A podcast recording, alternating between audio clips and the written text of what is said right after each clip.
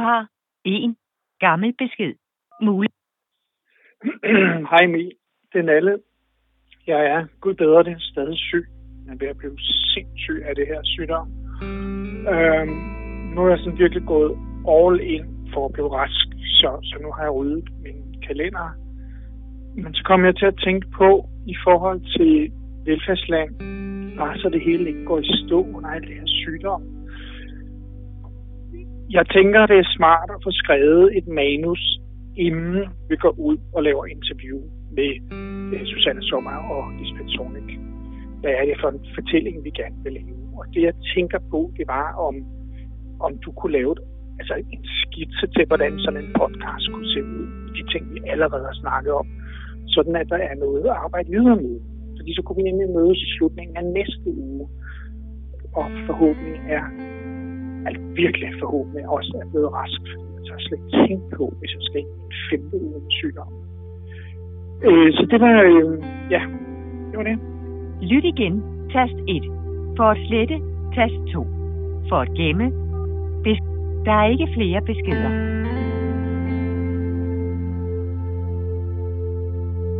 Velkommen til Velfærdsland, en podcastserie med fortællinger om og fra Velfærdsdanmark. Mit navn er Nalle Kirkbo.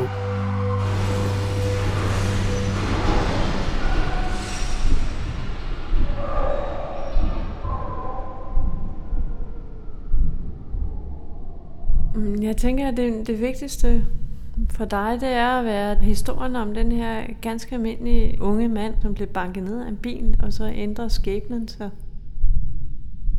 Du bliver nødt til at træde ud over angsten for at klynke. Fordi angsten for at klynke er jo grundangsten, vi snakkede om før. Ikke? Det, der jo er den største fare der, det er, at hele verden begynder at grine og råbe, du er verdens største idiot.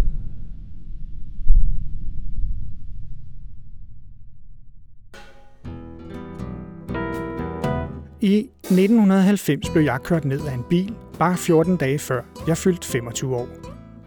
Den ulykke har betydet, at jeg i snart 26 år har levet med kroniske smerter og ført til en uendelig og stadig uafsluttet kamp med velfærdssystemet. En kamp for at få den hjælp og økonomisk støtte, som jeg har brug for for at leve et værdigt og ikke mindst produktivt liv på arbejdsmarkedet. Det er en historie, som jeg allerede har forsøgt at fortælle om i tidligere afsnit af Velfærdsland. På en god dag, der er der smerter sådan konstante smerter 8-9 timer i løbet af dagen. På, på en dårlig dag, der er der smerter fra jeg vågner til at gå i seng. Problemet er bare, at det er som om, at den historie ikke rigtig trængte igennem. Det er som om, at ingen rigtig gad at lytte eller var interesseret i at høre om min daglige kamp med kroniske smerter og mit budskab om, at for eksempel heller ikke jeg nødvendigvis kan være sikker på at få den hjælp, som de fleste mennesker vel i grunden går rundt og tror, at vi kan få, blot vi banker på velfærdsbutikken Danmarks dør. Så derfor har jeg dedikeret det her afsnit til at undersøge netop, hvordan jeg fortæller min historie på en måde, så den bliver interessant og vedrørende, så forhåbentlig også du forstår alvoren og bekymringerne om et liv med kroniske smerter og manglende hjælp fra velfærdsbutikken Danmark.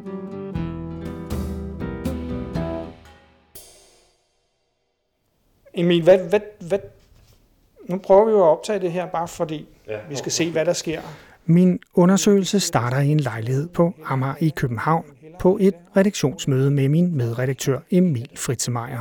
Hvad tænker du er det vigtigste at, at få ud af Susanne Sommer? Det vigtigste var det, vi snakkede om, at få øh, hørt hende. Hvordan man øh, fortæller en vedrørende historie på en måde, så den øh, fænger eller fanger. Det er jo ligesom en del af øvelsen, ikke? At tage ud til hende og spørge hende, hvordan fortæller man en historie som din, på en måde, så folk gider lytte til det. Hvad tænker du selv? Jamen det, det er også det, jeg tænker, og, og så, som jeg jo også lige snakkede med dig om, inden at vi fik tændt for den her, så har jeg sådan en dag, som jeg kedeligt nok har mindst en gang om ugen, hvor, hvor det hele bare bliver for meget, og hvor jeg bliver, jeg kalder det min sorte dage, jeg bliver sådan helt, det, hvis, hvis, vi nu havde, hvis vi havde været en tegnefilm, ikke, så er der hængt sådan en sort sky oven over hovedet, bogstaveligt talt på mig, ikke, med, Jo. med lyn og torden. Og, og øh, altså i mange år, der, øh, der prøvede at bekæmpe det, indtil det gik op for mig, at, at det repræsenterede et, øh, et bagvedliggende behov, hvorfor det var vigtigt at give plads for det. Fordi hvis jeg ikke har plads for det, så, øh, så plejer det bare at vare en, en dags tid. Så når jeg vågner næste dag, så er jeg tilbage i det normale gænge. Der er stadig smerter, men der er jo altid smerter. Men, men så humøret sådan tilbage i kampform, eller hvad man skal sige. Men den bagvedliggende logik handler om, at, at det er bare pisse hårdt at have det her lorte handicap, og det slider på det gode humør. Sådan er det bare. Jeg har jo på mange måder lært at leve med det, men nogle dage er det bare for meget, og sådan en dag har jeg det i dag. Øh, men det er også det, jeg tænker, altså udfordringen, den helt store, nu sad jeg lige og skrev, nu sad jeg lige skrev på, nu, fordi jeg gik i gang med at læse det der manusoplæg, som du har lavet ikke, til, til den her øh, podcast 4. Og øh, noget af det, som, som jeg i hvert fald er optaget af, det er både, hvordan gør man det relevant, hvordan gør man det lytværdigt. Det er det, der er udfordringen, altså hvordan gør det lytværdigt. Der er jo masser af ting, man kan høre. Så, så det skal jo være relevant, det skal være vedkommende, det skal være interessant, det skal være noget, folk gider at høre på, det skal være noget, folk tænker, ja, det gider jeg, nej, hvor er det spændende, eller hvor er det, jeg lærer noget, eller jeg bliver udfordret, eller hvad det nu kan være. Og med de ord drog jeg afsted for at tale med Susanne Sommer. Jeg hedder Susanne Sommer. Jeg er freelance journalist og blandt andet vært på det program, der hedder P1 Podcaster. Og så er hun i øvrigt en gavet radiotilrettelægger, der siden midten af 90'erne har coachet studieværter og undervist i historiefortælling. Noget af det første, jeg spurgte Susanne om, var om, der findes en værktøjskasse, jeg kan gribe ud efter og ned i, når jeg forsøger at fortælle min historie, så den bliver vedrørende og interessant at høre på. Hvis der bare var det, så ville alle mennesker, eller så ville alle sådan nogen som os jo være helt utrolig lykkelige. Jeg lavede engang sådan et historiefortællingsprojekt, hvor vores ambition det var at lave en ny måde at undervise historiefortælling på. Og så fandt vi øh, 12 eller 15 af sådan nogle rigtig fede radiohistoriefortællere i Danmarks Radio. Og der var simpelthen ikke noget. Altså det den ene gjorde, var det den anden altid ikke gjorde, og det den ene aldrig gjorde, var det den anden altid gjorde. Der var måske to ting, som de havde til fælles. Det ene, det var angsten. Og det tror jeg i virkeligheden, at man skal tage ret alvorligt, at, eller det er, en meget, det er en meget god lakmusprøve, at hvis man er bange for det, så er det, fordi man har fat et rigtigt sted. Fordi det er jo det, som... Øh, altså, den rigtig gode historie, den, den er jo attraktiv, fordi vi tror på den, og fordi den er troværdig, fordi det virker som om det menneske har noget på spil, og generøst deler ud af noget, som man ellers ikke deler ud af. Og hvis man oplever den generøsitet hos en fortæller, så, så lytter man jo lige så generøst. Så det bliver nødt til at koste noget. Og det er meget sjovt med de der folk, fordi det var jo altså de helt store øh, alle sammen, ikke? og de havde fået priser, og var sådan nogen, som man nævnte som eksempler på folk, der var rigtig gode og sådan noget. Men de var jo alle sammen skide bange. Hver gang de havde afleveret, så, så summede de jo rundt om øh, redaktionssekretæren, mens han sad og lyttede deres indslag, og var jo et eller andet sted sikker på, at det nok alligevel ikke var godt nok, fordi at nu havde de bare endnu en gang gjort et eller andet, som man ikke plejer at gøre. Øh, og det er den anden ting, som de alle sammen havde gjort. Det er, det er, at de havde besluttet sig for at være fortællere. Og det lyder som noget, man bare ligesom, du ved, kan sætte sig her og sige, jeg beslutter mig for at være fortæller. Men det er faktisk, øh, det er en stor beslutning, og det er også en svær beslutning, og det hænger lidt sammen med angsten. Fordi ved at beslutte sig for at være fortæller, så, så slipper man også den der, hvad skal man sige, traditionelle journalistrolle, som er, altså hvor man kan holde sig i baggrunden. Altså når man hører en historie, tænker man så, når man hører den, gud, nu kan jeg, altså, det er kun det her menneske, der kunne fortælle den her historie på den her måde, fordi han har brugt nogle eksempler, eller, eller hun, hun har et sprog, eller hun har et blik på verden, som ingen andre mennesker har. Og det at sige noget, som ingen andre mennesker har sagt før, eller, eller sige, at man ser verden på en bestemt måde, det er meget angstfremkaldende, fordi det, der jo er den største fare der, det er, at hele verden begynder at grine og råbe, du er verdens største idiot. Verdens største idiot. Det må jeg give Susanne ret i. Det har om noget været angstprovokerende at stille mig op på en talerstol, som en podcast jo i grunden er, og fortælle om et handicap. Men en ting er angsten for, at folk peger fingre og tænker, at jeg skulle da er en kæmpe idiot. Noget andet er angsten for at blive misforstået af, at, at mange tænker, at jeg da bare bør tage mig sammen og holde op med at klynke. Altså det der med, altså det der med om, det, om det er klønk. Altså, prøv at høre, det er jo fordi, at det er meget lettere at lade være. Det er jo meget lettere for dig at gå ud og snakke med en socialrådgiver, eller snakke med øh, hvem det nu kan være, og ligesom sætte dig selv i journalistens rolle. Men det er jo skuffejern, fordi man mærker jo, at der er en anden drivkraft. Og hvis man får den mistanke, når man hører en historie, at der er en drivkraft, som vi ikke kender, så bliver man da skide nysgerrig på den. Ikke? Så jeg tænker, drivkraften op, og hvis du klynker, så får man til at forstå, hvorfor du klynker. Der er sikkert, kunne jeg forestille mig, nogle ting at klynke over. Nu sagde du før, øh, da vi, snakkede, da vi gik og snakkede, så sagde du, jamen, var sådan helt lakonisk, øh, jamen jeg kommer jo aldrig op i den øvre middelklasse, for jeg kan ikke arbejde så meget. Og det er jo, og man tænker sådan, hold da op, altså det synes jeg slet ikke er klønk, men det er jo en livssituation, som du har. Og det synes jeg da sagtens, at man, altså, du bliver nødt til at træde ud over angsten for at klynke. Fordi angsten for at klynke er jo grundangsten, vi snakkede om før. Ikke? Angsten, for, angsten for at klynke er jo fordi, at, at det er der, hvor du pludselig træder frem. Okay, som Susanne Sommer siger, er jeg altså nødt til at se stort på angsten for at klynke og blive misforstået, og i stedet træde frem og blot min sårbarhed, hvis jeg vil gøre mig nogen som helst forhåbninger om at vække folks nysgerrighed. Men en ting er at træde frem og blot mig, sådan som Susanne anbefaler. Noget andet er, hvis ingen får øje på mig, når jeg står der nærmest afklædt. Det fører mig tilbage til lejligheden på Amager i København, hvor redaktionsmødet endnu er i gang, og hvor snakken går om en af de andre helt store udfordringer med denne podcast, nemlig hvordan jeg trænger igennem og når ud med mit budskab, når ingen nu ved, hvem jeg er. At det vrimler med kendtheder. Eller i hvert fald nogen, der er kendt inde i, inde i mediebranchen. Så, så det er jo også et spørgsmål, kan, hvad, hvad, hvad, hvad kræver det at trænge igennem, øh, når man nu ikke har en kendthed? Og, og det får mig faktisk til at tænke på, øh, det får mig til at tænke på den anden, oh, det får mig til at tænke på den anden del af sæden, nemlig Lisbeth Zornig, fordi vi har jo også en aftale med Lisbeth på, på tirsdag. Mm. Hvad, hvad, hvad tænker du, at, at det er, Lisbeth Zornig skal bruges til?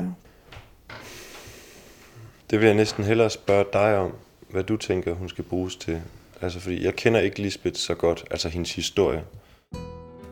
Historien om Lisbeth Zornig er, meget kort fortalt, historien om et barn, der kommer fra en voldsom socialt belastet familie. Eller som hun selv udtrykker det fra talerstolen på Liberal Alliances landsmøde i 2013, hvor hun var inviteret til at holde tale. Jeg kommer selv fra en familie, som er beskrevet med de her øh, karakteristika, altså fattigdom, arbejdsløshed, sygdom, gæld, dårlige boliger, manglende uddannelse, frygt for systemet, kriminalitet, rusmiddelmisbrug, manglende netværk, vold, seksuel overgreb og normløshed. Men Lisbeths historie er også om et barn, der blev mødt med et velfungerende velfærdssystem, der tog hånd om hende på en måde, så hun rent faktisk kunne bryde sin negativ sociale arv. Min fortælling er jo sådan set ikke min fortælling. Min fortælling er en fortælling om gode pædagoger og gode lærere og et godt system, hvor der var rigeligt med penge til at, at ligesom skabe de rammer for mig, der gjorde, at jeg fik en videregående uddannelse. Og, øh, og, og kan det lade sig gøre i dag? Det er sådan spørgsmålet, ikke? I 2010 blev Lisbeth Zornig udnævnt til formand for Børnerådet, hvor hun i tre års tid arbejdede for børn og udsatte familiers vilkår. Her formåede hun på ganske kort tid at gå fra at være fuldstændig og aldeles ukendt til at være frontkæmper og den, som journalister og politikere over en bred kamp henvendte sig til, hver gang dagsordenen havde noget med børn og udsatte familier at gøre. Og det gjorde hun så godt, at hun i 2012 lå på anden pladsen på politikens liste over årets meningsdannere. Måske er der en eller anden en dag, der får lyst til at forske lidt i, i denne, det her mediefænomen, som nogen kalder mig. Jeg mødte Lisbeth en tirsdag eftermiddag til en snak om, hvordan jeg trænger igennem og når ud med mit budskab, når ingen ved, hvem jeg er. Lisbeth mente faktisk ikke, at det er helt nemt at pege på en formel for, hvordan jeg lige gør det. Og så alligevel. Noget af det, som jeg i hvert fald kan se, det er, at der har været en, en portion held, en portion timing, og så noget, noget flair. Mit held har jo været, at jeg en gang for mange år siden skrev en kronik til danske kommuner sammen med Karen, min gamle pædagog, hvor vi skrev om det at være anbragt, det at investere sig selv som voksen i et andet menneske, i et barn.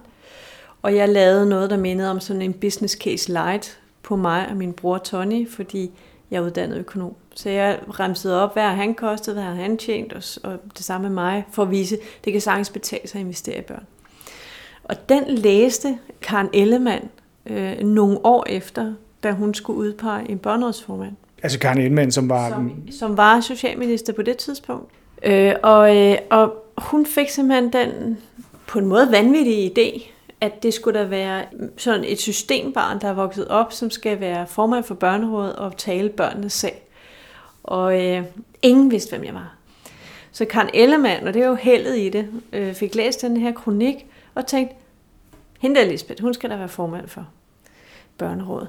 Og det betød, at jeg pludselig fik en formel platform. Og det er jo også der, hvor man kan sige, når folk kontakter mig og spørger, øh, hvordan kan jeg komme ud og fortælle min historie, ligesom du har gjort, så må jeg sige, altså noget kan du kopiere, og noget kan du ikke, fordi jeg var så heldig at ligesom få foræret den der platform. Der skete så også det, lige da jeg blev formand for børnerådet, så rullede Brønderslev-sagen. Og så var der en række andre sager, der rullede kølvandet, Rebil og Esbjerg. Og altså de her, de her incest-sager? Ja, store, voldsomme børnesager med omsorgssvigt, vold og seksuel overgreb. Og det blev ligesom så øh, mig, der meget hurtigt blev den, man interviewede, fordi dels var jeg børnerådsformand, dels kendte jeg til miljøet. Og det som så er, hvad skal man sige, der hvor jeg siger, at der skal også være et vist talent eller flere, det er, at det kan ikke nytte noget, at man bliver ved med at holde fast i sin egen historie.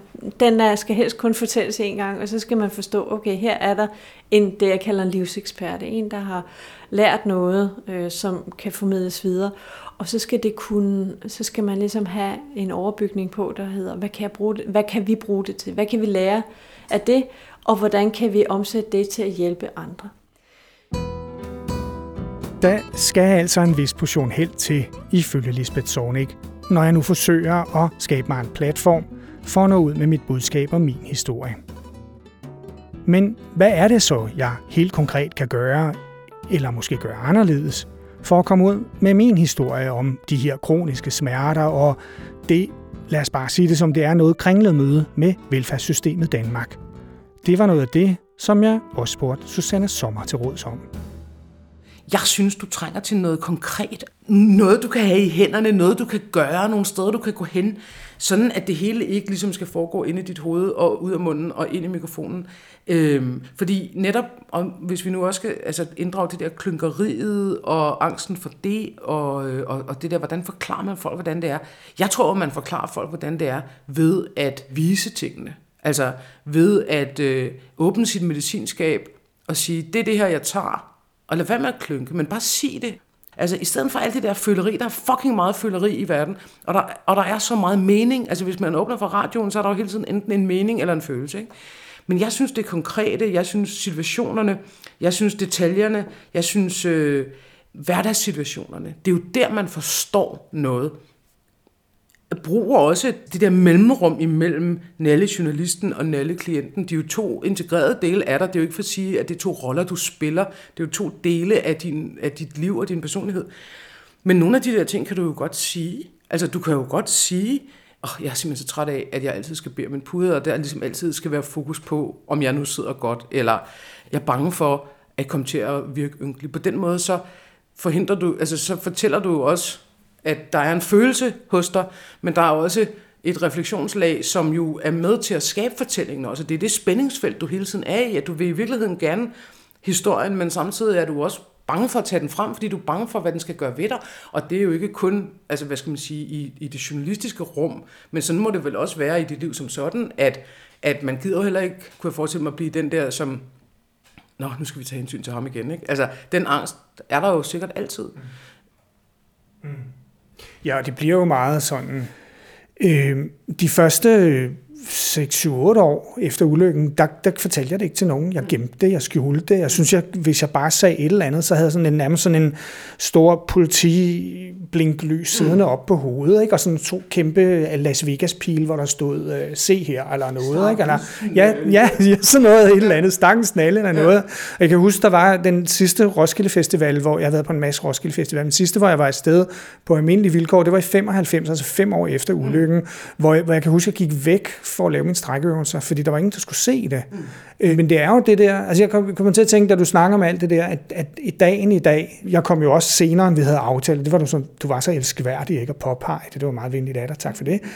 Og det, det gjorde jeg, fordi jeg har en af de her dage, som der altid er mindst en gang om ugen. Altså hvor jeg, hvor jeg, hvor jeg, hvor jeg kalder dem mine sorte dage, ikke? hvor jeg bare bliver trist, hvor det hele bare bliver for meget. Mm. Og hvis ikke det var, fordi vi havde den her aftale, så havde jeg ikke kunnet tvinge mig selv ud af døren. Nu skulle jeg tvinge mig ud af døren. Og så bliver det altid sådan noget, jeg ikke i bad, for eksempel. Det må så gøre i aften. Ikke noget, jeg ikke beder mig om. Det må jeg gøre i aften, eller i morgen, eller et eller andet. Og det, er, det, er det sådan noget, du tænker, at der, at, at der kunne være oplagt at tage fat i, for, for eksempel?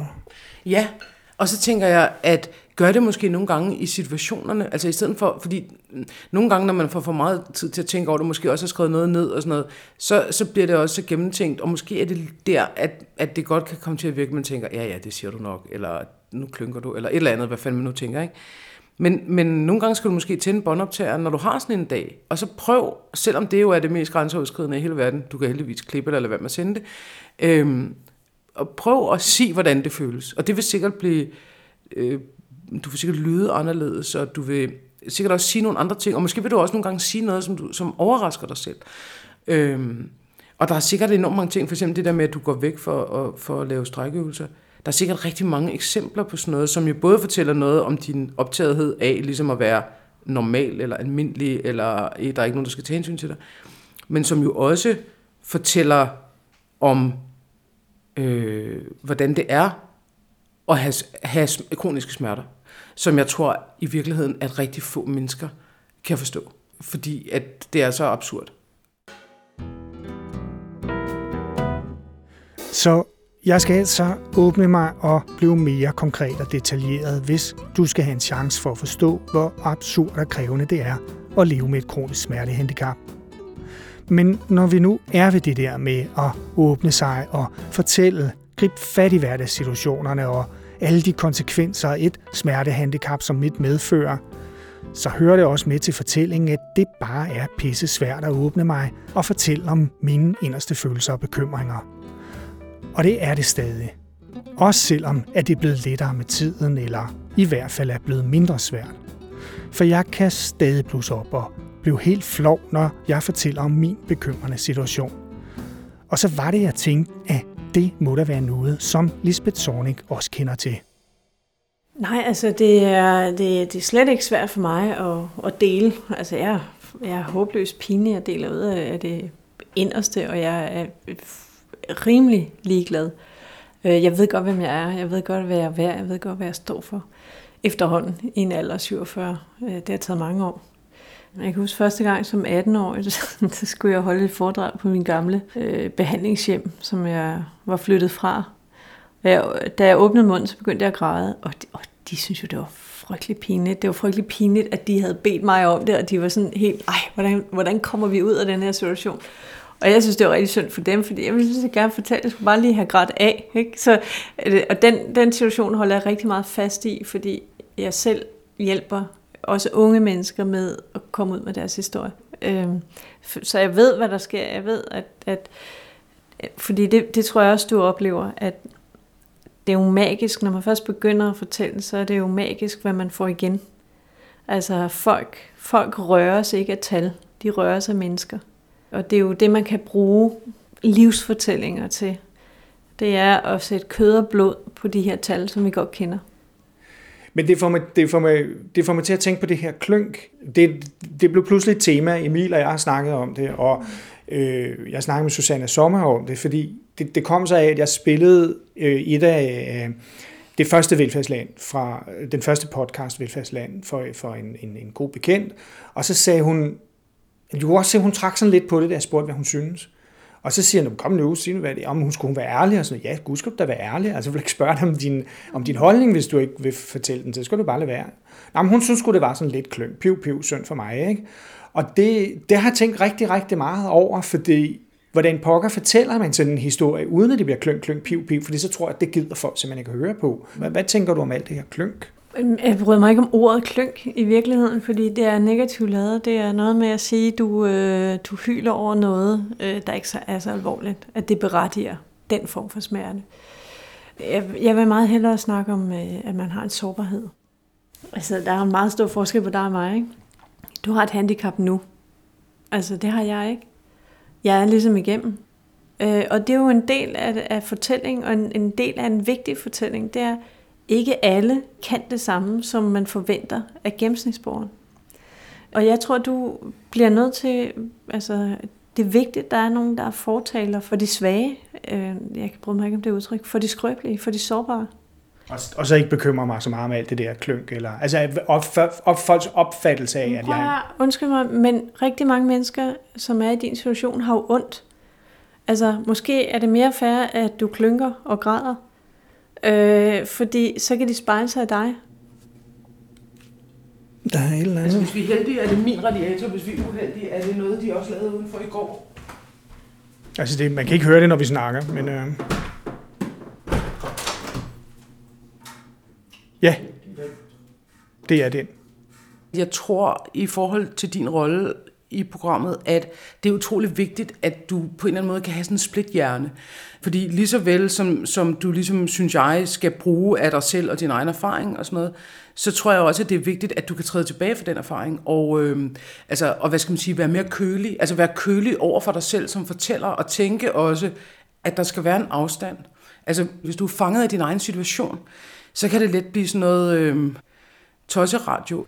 Så risikerer du, at det bliver netop klønk, og det bliver dig, dig, dig. Men det skal det jo ikke være. Det skal være dig, dig, dig, som løftestang til, at jeg, din lytter, forstår noget nyt, får lyst til at skabe en forandring, får en indsigt i forhold til, hvordan systemet virker. Fanden var det, jeg sige? Jo, men i, i, i forlængelse af det, du siger der, altså jeg synes jo, jeg har en forbandet forpligtelse. Altså fordi jeg er veluddannet, og jeg kan artikulere mig. Fordi der er nogen, der ikke kan skrive klager. Der er nogen, der, når når filmen knækker, for det gør den jo indimellem, så står de og råskriger ned på socialcentret eller et eller andet. Det skal man aldrig gøre. Og det skal man jo ikke gøre også, fordi det er jo også nogens arbejde. Det er pisse angstprovokerende, nogen står og skriger ind i hovedet. Ikke? Så kommer arbejdstilsynet og alt muligt. Men, men, men der sker også bare det, at man bliver... Der er faktisk et begreb for det også dem, der har de der 800 sider i ringbinder, som man kalder for kvævlandforrygthed. Altså hvis man har fået et kvævlandforrygtet stempel, så er man færdig. Så ligegyldigt hvad man siger, så bliver alt kørt igennem det der kvævland forrygthedsfilter, og så hører man ikke, hvad vedkommende siger, så hører man bare kvævland forrygtheden. Ikke? Øh, så, så, det, så der er en forbandet pligt. Jeg på en eller anden måde føler mig kaldet. Øh, spørgsmålet er bare, hvordan gør det? Mm, jeg tænker, at det, det vigtigste for dig, det er at være historien om den her ganske almindelige, øh, velbegavede øh, unge mand, øh, som blev banket ned af en bil, og så ændrer skæbnen sig. Og det tror jeg faktisk, alle kan sætte sig ind i, hvis den ellers bliver betalt, fortalt levende nok. Fordi at det, de i virkeligheden skal vide, det er, hvis du bliver kørt ned, når du går herfra, og du går op til kommunen og siger, at du har ondt, så siger de, tag en panodil og kom igen. Og når du så bliver ved med at have ondt, så skal du igennem et udredningsforløb øh, med en lægefaglig konsulent, og øh, du har været igennem hele møllen selv. Det tager enorm tid, det tager år, mens du går rundt og har ondt, og i den periode, så bliver du muligvis afhængig af smertestillende. Og, og på den måde, så får man startet den her mølle, der gør, at du starter med at have et fysisk, sundhedsmæssigt problem, og pludselig går du over til at have et socialt problem. Så går du over til måske at være ekskluderet, fordi du har svært ved at komme ud af, af døren og ud til vennerne. Du, øh, du er måske ikke altid i godt humør. Øh, så du mister dit netværk, og du har ikke særlig mange penge, så du bliver ved med at skal vende hver femme, og alle de der alternative behandlinger, du prøver, koster kassen. Fordi man vil gerne af med den der smerte. Og pludselig, så er det ikke kun ryggen, der er et problem. Så har du også en dyb depression.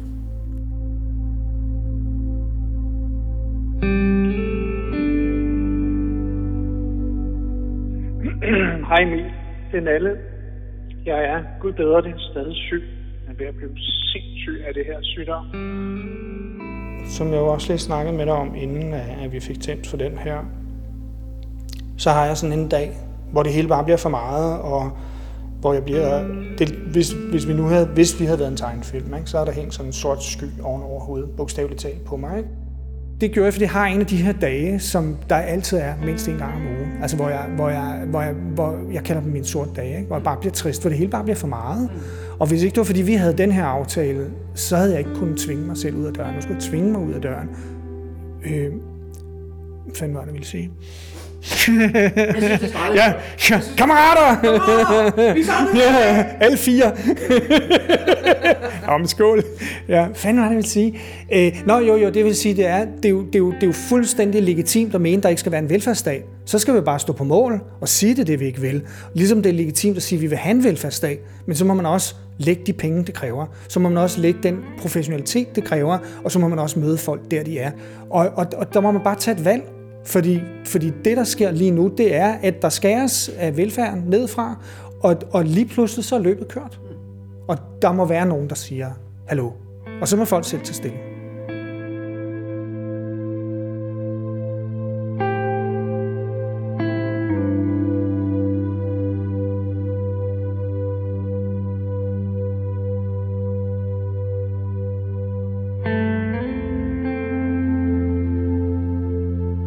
Tilbage er der rulleteksterne. Velfærdsland er denne gang produceret af Emil Fritzemeier og Nale Kirkvåg, der jo også er stemmen her bag mikrofonen.